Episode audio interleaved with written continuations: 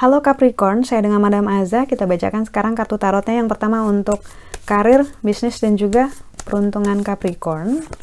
Kartu yang keluar adalah The Magician. Kartu Magician ini menunjukkan untuk insya Allah hal-hal baik terjadi dalam kehidupan kita, dalam hal karir, bisnis, ataupun peruntungan finansial ya.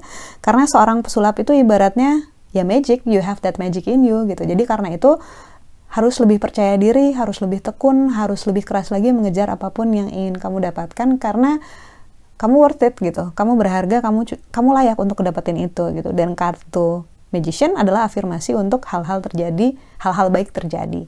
Kita tinggal allowing good things to happen, mengizinkan hal-hal baik terjadi dalam kehidupan kita. Kita percaya, kita berusaha, kita konsisten, kita yakin sama diri sendiri, kita yakin juga dengan kasih Tuhan gitu. Kita kerja keras untuk mewujudkan sesuatu, maka insya Allah akan terwujud. Jangan patah semangat makanya, dan jangan minder, jangan kecil hati. Kalau ada yang menurut kamu perlu dikejar, kejar terus. Lalu untuk percintaan Capricorn, kartu yang diberikan adalah High Priestess. Ketika kartu High Priestess keluar, ini menunjukkan pendeta tinggi perempuan. Ini kartu erat kaitannya dengan meminta kita untuk jujur sama diri sendiri ya.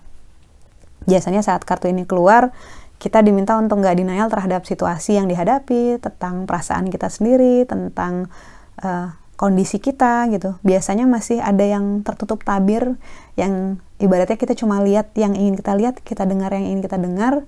So it's not real gitu. Karena itu diminta untuk fokus ke diri sendiri aja dulu yuk gitu ya.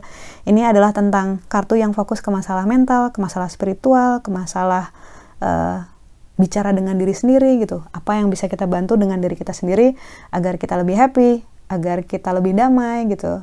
Agar dalam relasi kita mendapatkan hal-hal yang kita inginkan, yang membahagiakan, yang kebahagiaan sejati bukan kebahagiaan semu, bukan hasil dari hal yang impulsif yang nggak bisa dipertanggungjawabkan di masa depan gitu ya, bukan hal yang nggak mau kita terima konsekuensinya nanti. Lalu kartu nasihat yang diberikan untuk Capricorn, kartu yang keluar adalah Death. Ketika kartu Death keluar ini menunjukkan transformasi ataupun perubahan yang signifikan. Ini macam-macam artinya. Ini bisa jadi awal baru, bisa jadi finally selesai dengan yang lama gitu ya. Bisa jadi tentang kita berada dalam sebuah keputusan yang membuat kita harus tanda kutip tadinya mau pakai kata hijrah tapi nggak cocok deh kayaknya hijrah. Yang sebuah keputusan yang bikin kita jadi kayak kepala jadi kaki kaki jadi kepala itu gimana ya? Uh, mungkin awalnya nggak nyaman karena banyak perbedaan dari sebelumnya gitu ya. Namun pada akhirnya kita sadar itu hal yang kita butuhkan. Kartu death ini bisa diibaratkan berubah dari, dari ulat menjadi kepompong untuk jadi kupu-kupu. Biasanya fase jadi kepompongnya ini nggak nyaman gitu, tapi udah jadi kupu-kupu, eh ternyata kita sadar ini it's much better dibanding yang sebelumnya. So it's okay. Jangan anggap perubahan sebagai hukuman, perubahan ataupun transformasi itu semuanya untuk keuntungan dan kebahagiaan kita sendiri. Sekian bacaannya, semoga bermanfaat. Kita doakan yang terbaik saja untukmu. Semoga sehat selalu, panjang umur, kaya raya, bahagia, berkelimpahan segala hal yang baik dari Tuhan Yang Maha Esa. Terima kasih bantu saya dengan cara diklik like-nya, subscribe, share, dan juga komen.